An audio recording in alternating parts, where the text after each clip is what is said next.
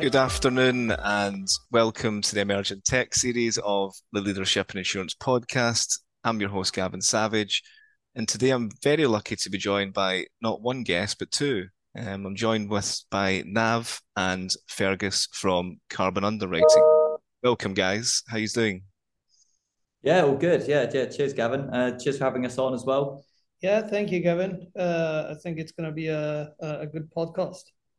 Yes, it's. Um, I was just saying to you guys, it's the first on the tech series that we've had two on, um, and I know you guys have got, you know, your roles for batting in terms of questions, but we'll, I'm sure we'll navigate through them fine. Um, I think before we begin, Nav, maybe this is probably one for for you to take. You know, I just wanted before we dive right in, if you could, for those that don't know who Carbon Underwriting are, you know, if you could maybe briefly explain what the business is, what the mission is within the insurance space for carbon underwriting.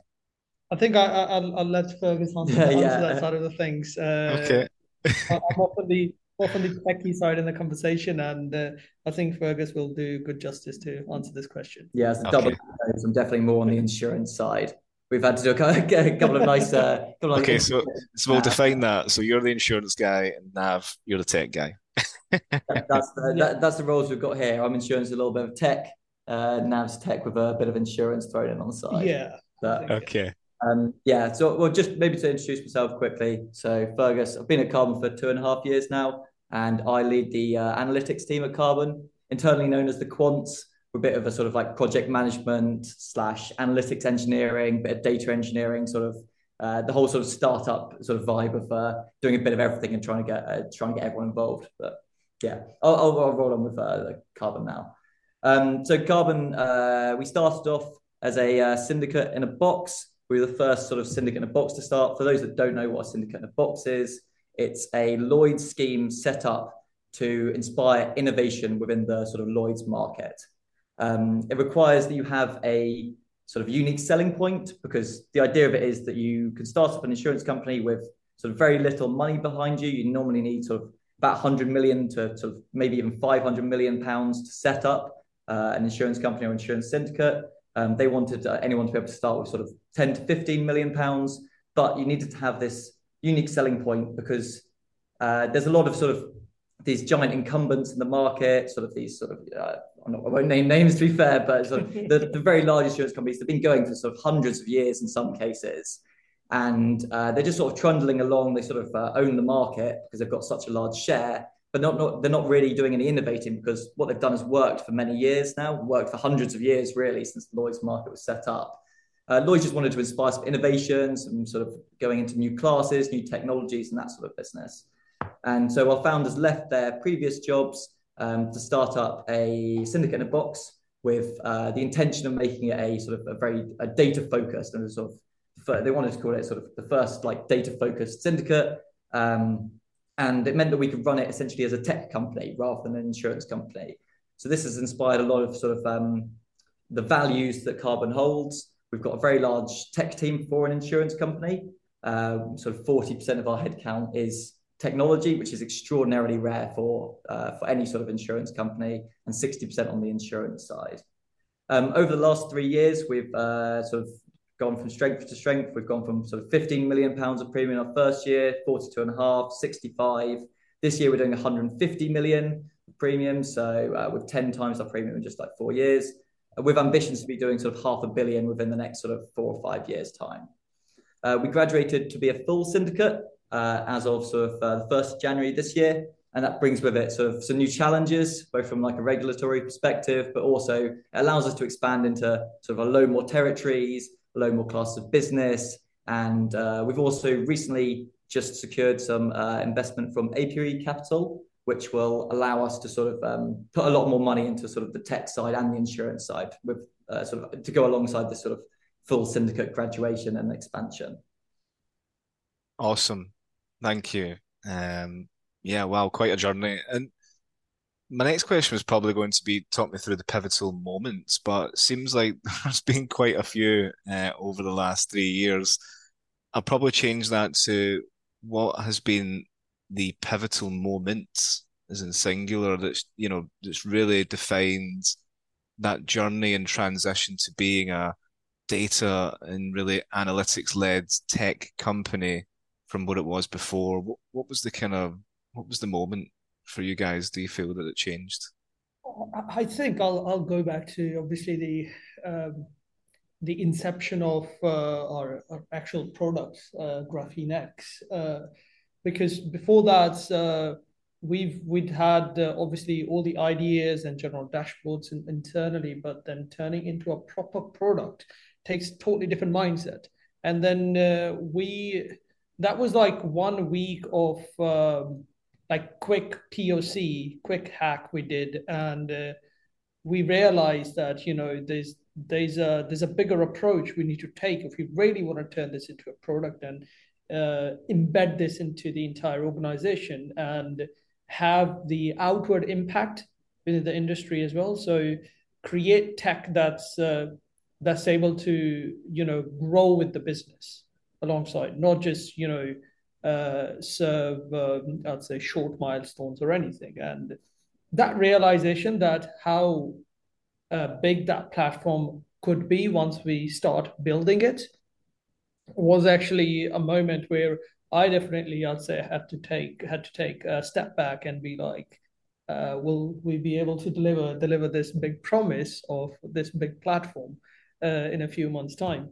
And that uh, entire sort of uh, thought process defined, I think, pretty much uh, over eighty percent of tech stack to the team structure, to the way we train team, to the way team work. That that entire sort of sort of week or so, I think that directly impacted that. Hmm.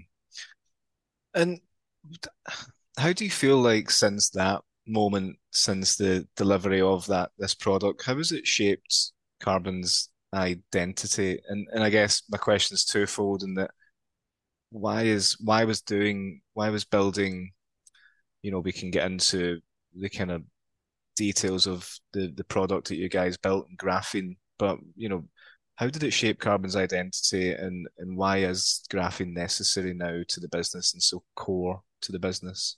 I think just to draw a quick distinction uh, around like you know carbon and what graphene is like graphene is technical arm of of carbon and we yeah. support uh, carbon with sort of you know all the tech and data and insights now uh, you know, over the past few months and years, graphene has evolved, which we start to call it. And I think it has evolved into more of a data ecosystem, hmm. which has grown uh, from day one uh, along with the business. So there have been various needs, and we've had, uh, you know, insurance professionals who've been experienced working in insurance for ages and coming up with many ideas. But we needed to grow graphene hand in hand with the business with those ever evolving ideas in a in a sense that uh, you know one day we once sort of it becomes stable the, the stable tech we're able to reuse and extend and rebuild on top of it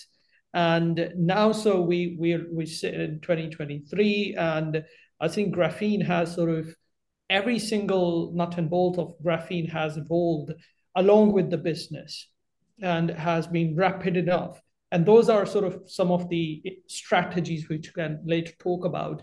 Uh, what strategies we employed to uh, quickly adapt a technical uh, product uh, to grow with w- along with the startup. Mm. I think just to draw some dis- a slight distinction for the sort of uh, the the point in time that Nav's talking about. So since the inception of the syndicate, and what I came in to do to start off with was there has been an analytics suite that sits behind it that we called Graphene. Now, the, the bit that Nav is talking about is where we changed, we sort of switched over from being just this pure analytics suite, essentially sort of dashboards, analytics, the whole data model, which is the core of Graphene. But the uh, the really pivotal moment was where it switched over from being this sort of internal analytics suite to being this full on sort of scalable SaaS application, essentially.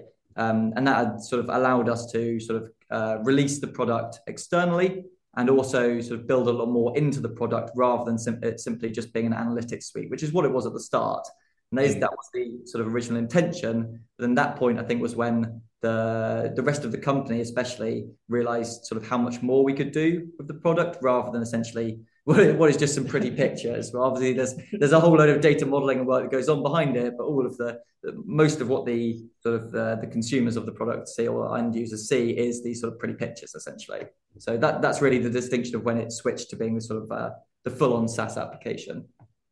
And why was it that it was so important to invest in that further tech stack for you guys? You know, was there an option to buy versus build ever, or was this just something that you just don't see in the kind of MGA MGU market at all?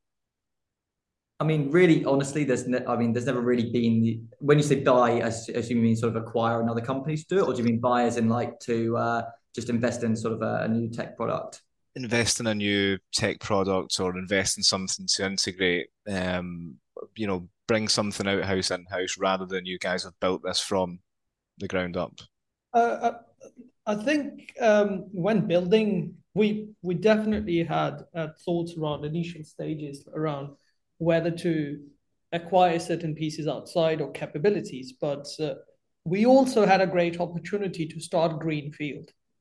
Mm. You know, we could we could have went out and looked around a lot of platforms that you can redesign or uh, configure to work in the way you want to be.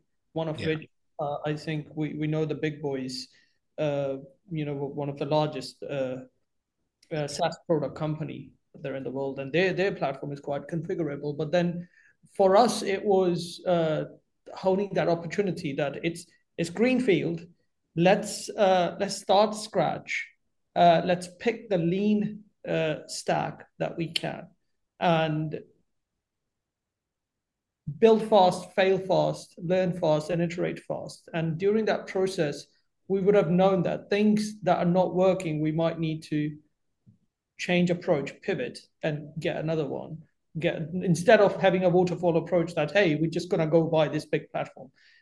Instead of that, let's quickly try and test uh, small things, small implementations, and get it get it out in the hands of underwriters, the actual users, as soon as you can, even if it's in a uh, in a silliest way it can be, and then let them use it, experience it, bring it back, and then that sort of entire iteration sort of journey helped us uh, focus on building it, keep building it from scratch as greenfield, because there was more value in that than sort of value over effort. We would we would have seen that how much effort we're spending producing how much value out for, for the business with this tech. Mm. And I've definitely seen that incremental value coming out.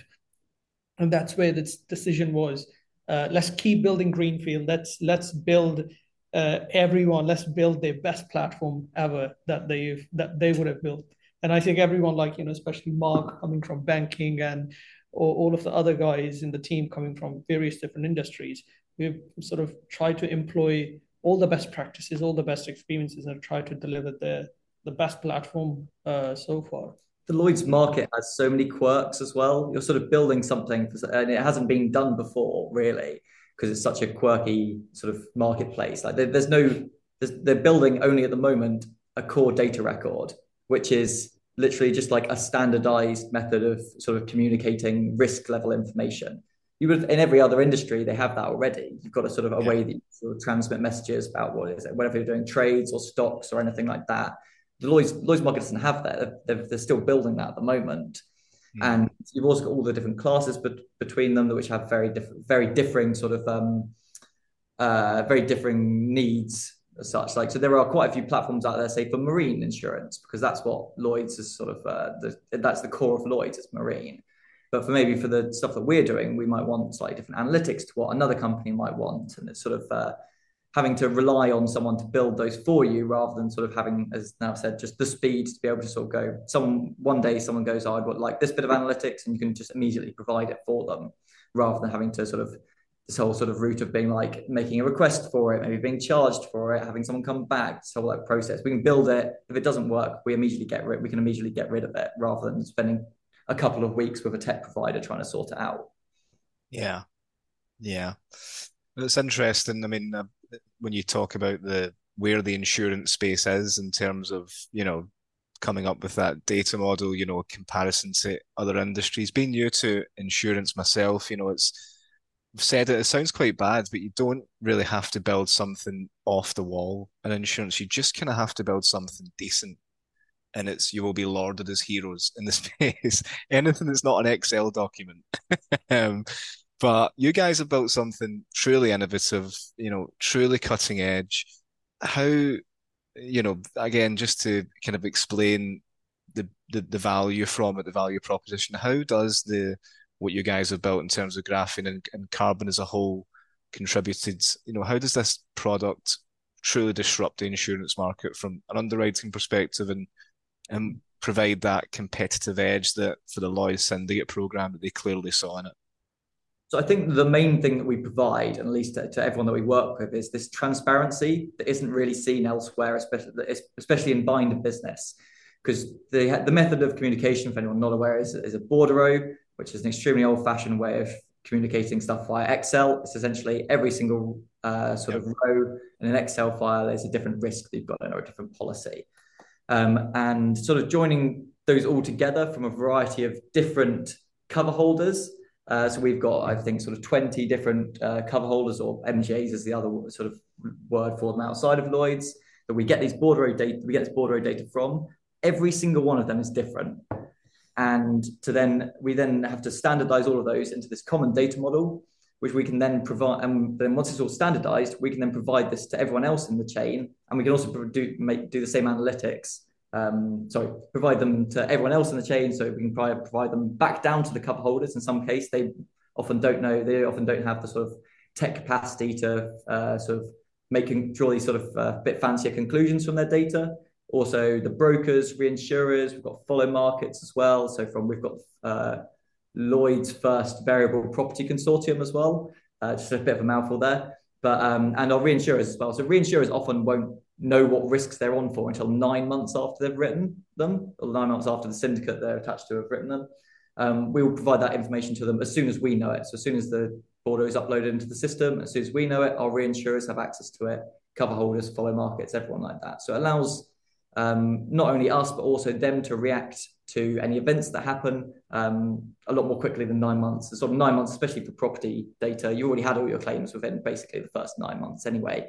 Um, so it's a bit late to sort of uh, make any changes to your portfolio. So that transparency between all of the parties involved is really, I think, at least the big thing that we're innovating for in the like going at least the big thing that we're going for um, with with graphene. No, exactly. And then going back to like the actual sort of the technical value proposition, which often I've seen like you know been around insurance now for, for a couple of years is get, gets alluded where uh, a lot of uh, insurtechs or new solutions start to pitch a lot of buzzwordy solutions that hey we've got AI powered this we've got AI powered that or a blockchain solution to do X Y Z but yeah. a real data product uh, cannot fly very very far uh, without a solid uh, data model in place and uh, as as graphene uh, behind the scenes, we've spent a lot, a lot, a lot of time on polishing, reiterating on top of our data models. Uh, and the common data model that we've got in place, that's the only reason uh, we're able to do really fast uh, delivery of innovative products, innovative microservices. Uh, uh, within graphene ecosystem uh, because someone wants to build an ml capability now someone wants to build an automated capability now it's all very straightforward because the common data model is there and hence the team talks the same language the there's that data culture which gets embedded throughout the uh, throughout the company then. So then your tech is company your company is tech in a way. Um, and i think uh, often it gets sort of sidetracked with with the value proposition where uh, it's often sort of presented as the the tools the the, the products or the consumer layers which which we've got the, a great consumer layer serves great user experience but powering that the real ip the real value proposition is, is a common data model which powers all of that. Hmm. And kind of leaning on more from what you're saying there, Nav, around the ecosystem of of graphene, like I'm always interested, and I know the listeners are from a tech perspective, you know, where, you know, what considerations are there for, for you as the as the kind of product leader, you know, working with the executive team, working with the tech team as a whole, when you're, you know, when you take into what I found was interesting that one you chose Python as the the role of language. Um, I believe you're on the kind of the Google integration system. I believe also you've got a bit of monolith and, and microservices in terms of architecture. Like the thinking behind languages and, and various architectures for me is interesting. I hope it's interesting for people listening. But you know, could you kind of talk me through your mindset and considerations when factoring all of these things in before actually building graphene, and I guess why? Very interesting question. Yeah, I get I get, I get asked this question very often. Uh, Sun insurance as well.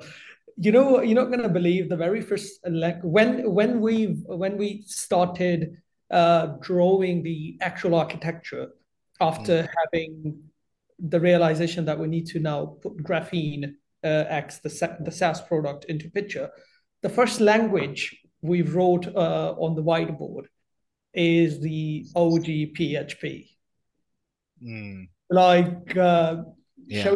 PHP? It's the time we need to decide our stack. We're building a modern web application. Like, cool. No, let's shall we pick Java?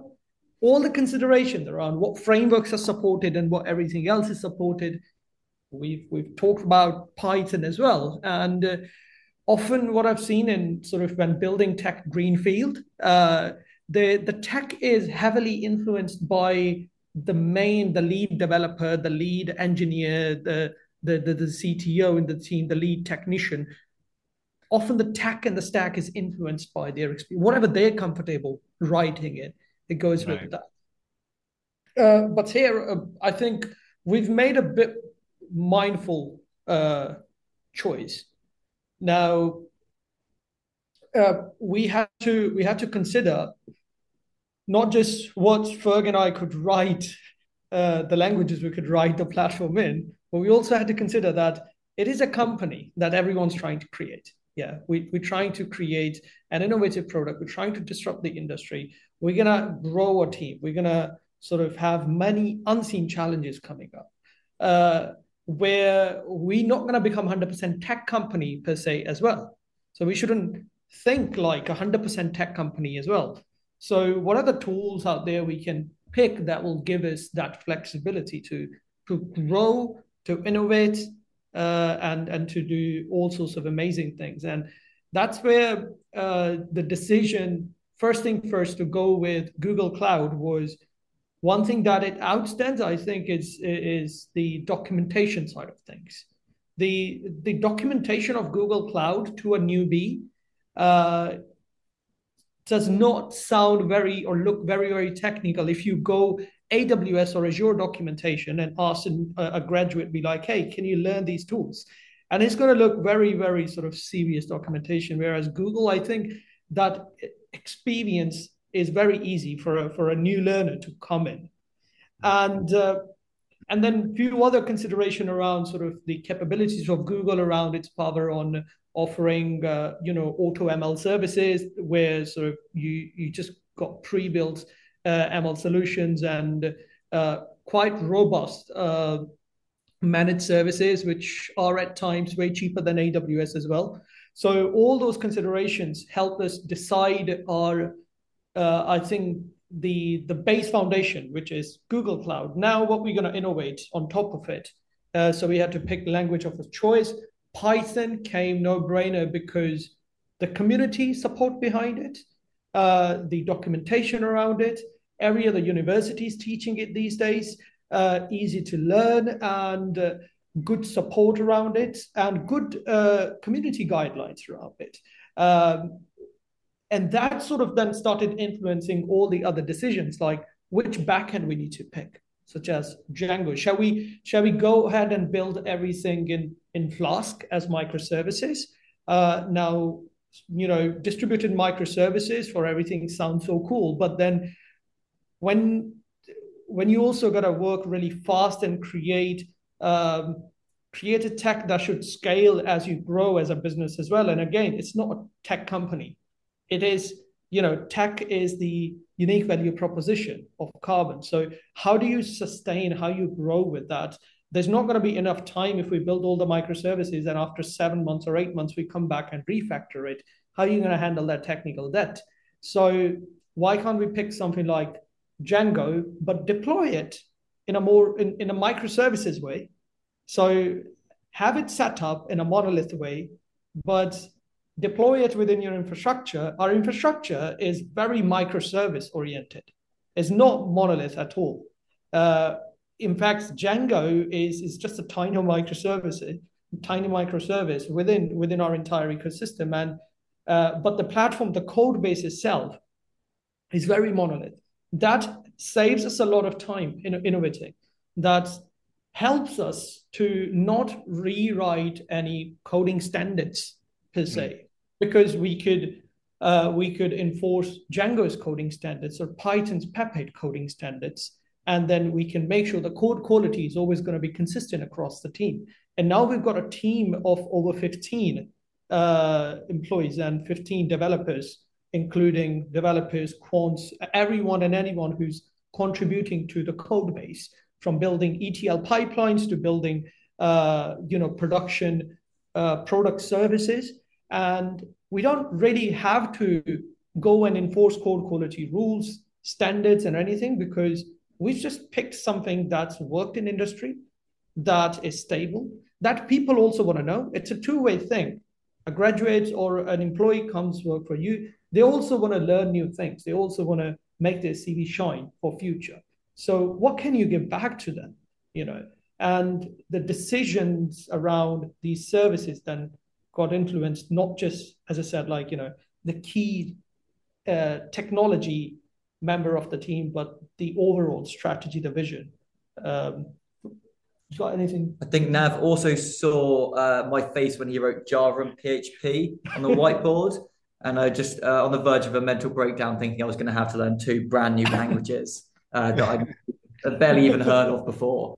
Um, so that was that was potentially also it. But um, everyone, basically, everyone in my team at Carbon and the analytics team is a graduate as well, and we're not not computer science graduates or maths, physics, sort of pro- the problem sol- problem solvers rather than sort of pure computer science.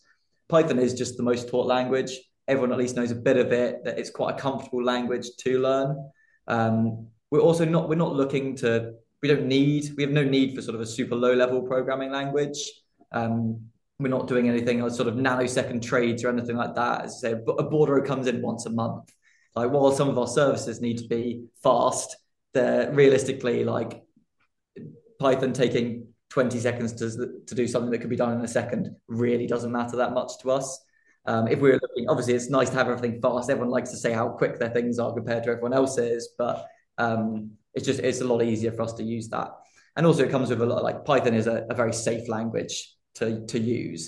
It does a lot. It, it, protects you a lot in a way that uh, the other lower level languages don't. So it makes it, it's a lot easier to teach graduates. It's a lot easier for everyone to sort of like get involved with really because that is the the culture in Carbon is everyone get involved. Try and get involved in every project. If you want to do some Django, well, we've got while it's sort of uh, quite advanced at the moment, we're happy to let anyone get it get stuck in have a go at creating a service within it.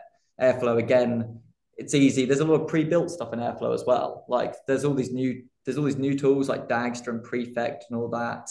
Um, but really, Airflow's been around for a long time. It's got all these pre-built modules. It's very easy just to sort of get something get something done that you might have to build in Airflow that you might have to sort of build something custom for in Dagster or Prefect. And and that that goes back to like you know give empowering your uh, your team to uh, do the the innovation without worrying about the infrastructure and nitty gritties of anything.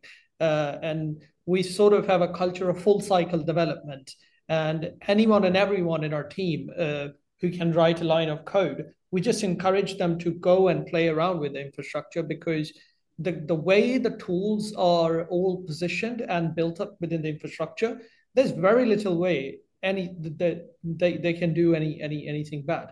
And uh, uh, so that just also allows uh, people to you know move fast with the innovation. If they've got new ideas they can prototype it fast but also uh, once they prototype it fast they need to deploy to production so they don't have to really go reinvent and rewrite the entire code because the infrastructure is built in such a way for everyone is they can just employ the full cycle strategy from uh, MVP to to the final production release, uh, and have no worries about code qualities or things breaking or even things affecting any other applications.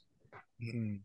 It's interesting. I mean, I love it that it's all based on. I think at the heart of everything that you're saying and considerations, it's based a lot on culture at Carbon and for the people. And I hear different considerations. You know, speaking to CTO last week who decided to move away from relational databases and host everything on vectors and graph data models, but none of the team had used it. But he was like, I know this is better and it will get things. So we're all just going to have to learn a different point of view.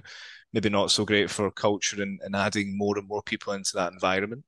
And then on the other hand, you have people that choose an insurance languages based on maybe the complexity of data that they have. So a very obscure language. I think we spoke about it off camera someone we've had on the podcast that used Haskell, um, you know, based on its resilience and ability to do what that space needed it to do from a data volume capacity. Again, not tons of people versed in that language, but it's just it's interesting and and and just yeah, it's just an interesting perspective as to why you considered the, the stack um, that you did. Now, I've coming not coming from insurance, I was kind of keen from a product perspective to know for you, was there any is there any quick wins for you in terms of coming in at carbon underwriting, you know, fresh canvas, if you like, plain canvas coming in? Was there any quick wins within the existing technology that MGAs or, you know, underwriters and insurers were, were not using? You know, were there any obvious gaps for you to fill as a as a product leader that you could spot straight away? Or, you know, is that think, a kind of fair question? I think coming I, I, I come from consultancy experience. Last last four years, I've been working with uh, big corporates building tech data products for them, and there the life is really slow. And if you're building one piece of tech, you you probably be stuck there for five to six months. And and I think one of the biggest wins was the realizing and that that one week, which we've we've talked about at the very beginning uh, of our talk is that realizing that if we need to deliver this big vision, we need to build our own shopfront, we need to build our own product, a SaaS application, and we need to have control of everything uh, ourselves. Then that will allow uh, us to move faster, way faster, without any restrictions. And and I think that was one of the quickest wins, and sort of I would add up to my sort of legacy at, at Carbon, and and it's it's just realizing that we don't really need rocket science solutions right now. We just need simple ways of doing simple things, but in a scalable way, in a structured way, so then they could be replicated like a copy paste method. Mm. And now you've uh, you just uh, recently talked about like you know how someone um, vouched for vector databases in their team and be like, hey, we just got to go with that because we know this is the best thing. Now, we've done something similar. You know, I I, w- I wouldn't uh, I wouldn't say that we've always like you know uh, we've we've just went to like all the graduates and say, hey, we're going to use whatever you've learned in in your degree mm-hmm. because academia yeah. is very different. We've built, you know, the the tools that Airflow is quite complicated tool for a graduate to jump on. DBT yeah. is quite a complicated framework for a graduate to jump on. Django is quite complicated framework for a graduate to jump on. What we did is made the onboarding and learning process so easy for them. So it's almost seamless. And I think that and another sort of, you know, just adding up to your your question is delivering those pieces in like boxed manner and then seeing results coming back not just for me, building product wasn't just building Graphene X and then seeing the usage of it and the adoption of it, but also building the infrastructure and seeing the team adopting to the infrastructure and delivering without having any questions and coming back to me back and forth. Mm. And that was because that is also, I think, that is 80% of the product. The team's able to support it, build it, uh, grow it, and add up to it.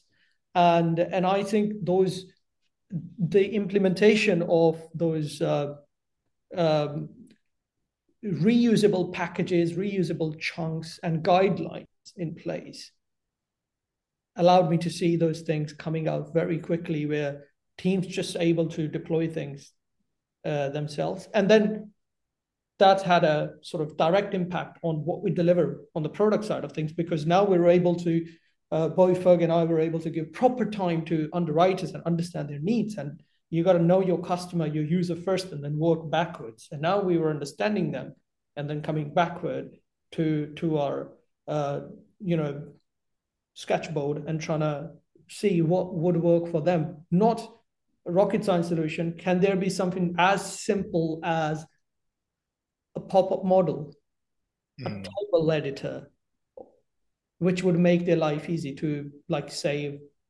certain save n number of hours in their day. Hmm, interesting. And kind of going when you were talking about onboarding the the engineers, you know, culturally it seems like you're you're never built, you're never done building a culture. You know, you're always building a culture. Seems like to date, you know, you guys have got it spot on. You know, I, I think it's um, it sounds like a sounds like a very fun fast moving, innovative place to work, which is what everyone wants right now within a tech company. But in the very beginning of this episode, you touched on the distribution of um, carbon being almost almost 50-50 in terms of insurance people and, and tech people.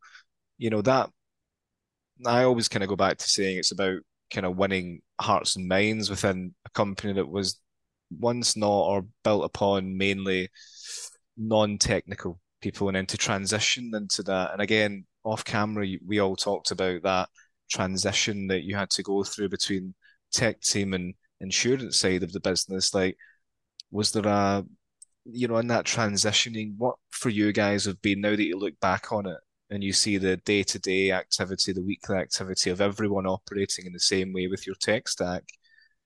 What are the kind of most valuable takeaways in the in those pivotal moments of that transition for you? Because the reason why I ask is that a lot of companies are going through that transition that you're going through right now, and um, and I think these types of insights and takeaways are are so valuable for those going through that that journey themselves. Yeah, um, so I think we can probably start, like when we first started with the whole sort of like graphene project, this sort of analytics system. We thought it would be this sort of uh, all seeing, all knowing, sort of lots of machine learning and cool AI stuff and like statistical modeling and all that sort of business that would help sort of predict like where loss predict where the loss ratios can be sort of like decreased areas where we should sort of pull out of go into like all these sort of like um, the predictive analytics essentially. And while we are getting there on that i think what we realized after a bit was that the real power behind it at least for now is prove is sort of improving the efficiency within the company. And so having the tech team integrated with the underwriters slowly, I think made them realize the sort of power of the pro- the power of the sort of product that we were providing to them. So we had someone from the analytics team sitting with mo- sort of someone who's sort of assigned to or at least sits next to every one of the underwriters and the underwriting assistants. And they realized that not only was this the, like the analytics were helping them sort of like with this sort of portfolio level view, for example, the, the sort of more senior underwriters being able to look at their not just individual binders, but look at the say the whole casualty portfolio. That would often take months beforehand to combine this up into one view, but it was sort of there immediately for them. And then there's the sort of more efficiency on that sort of um, just on the standard sort of menial day-to-day tasks you do as an underwriting assistant. A lot of the tasks, a lot of the tasks you do are all, all, all to do with sort of data cleansing, data extraction, sort of maybe uh, sort of putting in uh, predicting categories for stuff by just like going in and randomly typing or selecting drop downs like that so we were able to automate a lot of that process and so i think they realized after a while the power of having having this sort of larger tech team that was very integrated with the company as opposed to most other companies that just sit on a different floor, or they'd be known yeah. as like the IT team essentially, where it's just like fix your computer and um, sort of sort out Excel, give you some tips on Excel and stuff like that. Yeah. So and that shift from us thinking that it was going to be about predicting and sort of all predicting the future essentially within, insurance to this sort of just like getting the efficiency of the company up. Obviously, we're moving towards predictive analytics now that we've got there. But um, it's allowed us to have a lot leaner team, just sort of company wide. So we've we've got currently no one. With all our all of our reinsurance is done um, automatically, just sort of straight extract from our data model into sort of a variety of different sort of bordereau and extracts. Normally, in most companies, you have several people, especially even our size, um, that would do this. Same with finance. All of these all of these sort of reports and regulatory reports that have to be done. Um, I remember our uh, compliance manager Sonia. We simply we just did an extract for a very simple extract for, at least very simple for us. And she was like, "My last company, this took three months for everyone to come together and do this." And having not been from insurance, you don't really realize how long some of these things take until someone tells you, and you're like, "Oh, well, this is this is really where the value lies in having to have a lot less people and making the people who are there a lot more efficient."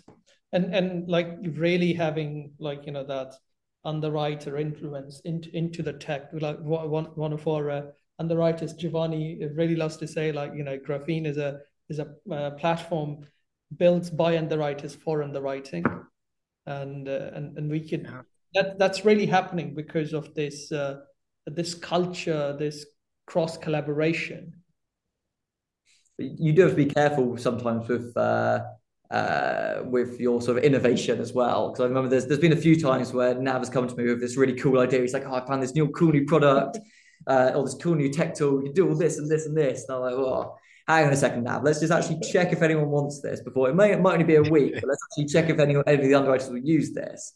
And we go to them like, "Nah, useless. We would never use that." And it's like, "Oh, well, I'm sort of glad we checked that beforehand." It's like there's a especially within tech teams, there's a lot of sort of want to use cool, cool new tools that come out and like new machine learning, like like all this sort of like trends around like LLMs and stuff at the moment. It's like all these companies may say they've got an LLM, but is anyone really going to use it?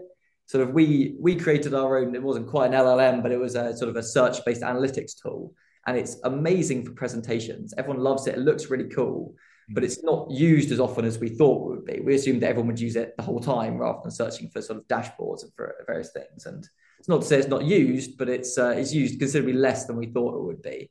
And it's good. We only spent we could have de- spent ages developing our own LLM and sort of putting in all the company's data to it. But for that, we, we were like, oh, we'll try a quick sort of pre-boxed solution, see if that works. If it does work and everyone likes it, then we can switch to something a bit fancier yeah that, that, that's a you know like you can keep building all those fancy solutions out there in the market if if the users uh, are not adopting it. You can't really force them to to to use it. And it's uh, within insurance i think what we've seen it's more of a cultural change for underwriters. The right, it's the culture's been that we talk through spreadsheets we talk spreadsheets and that's that's the world. And now all of a sudden it's it's a it's a massive uh, culture change which hmm. uh, which often needs to be done like slowly uh, with with your users and stakeholders than just enforcing that hey this this new uh, way of uh, generative AI is gonna is gonna change the the entire sort of world of underwriting for you because all these ideas have been there and we've had so many amazing things built in, into our product from like last two years but whether our users uh, use it on day-to-day basis? Not that often. And yeah. would we want to make them force them use it? Why so if it's not adding any direct value to their day-to-day job? Is it saving them any time doing their job? Is it make is it giving them extra bit of information to do their job? If it's just like a nice fancy thing to have there then you know then we just got to, I think, from everyone from product point of thing, point of view, really to think like how to position those things down to down to your to your users. And it's fun to do that though, isn't it? It's fun to build new exciting things, but then you know someone like Fergus can actually maybe say, right, do we actually need this? And we had a guest on the podcast that kind of talks of that. Um, you know, it's almost like the silent killer of startups in some way. People trying to create too many products, you know, too many features, um, and it's about trying to find the balance of what's actually needed and probably what's just a bit of a maybe a, side project. But guys, we're sorry to kind of cut you short, but we're out of time. I think um, I think we're going to have to get you back on for an episode number two because I had way much more to ask you. um, three people, it's twice as much talking, right? It's... it is, it is. But like, it's been a lot of fun. I mean, I think I, I really loved that piece at the end on you know that transition. I do feel like it's a, a from my conversations, you know, you know, uh, we hear about it a lot in terms of changing that mindset, changing that way of integrating, as you see, the IT teams over here almost in a black box, and the rest of the business over here. And and again, culture's never fully built, but you guys seem like you're doing it fantastically well. So it was hugely insightful, a lot of fun, and um, thanks for coming on. Yeah, thanks for having thanks, us. Thanks for yeah. inviting, sir.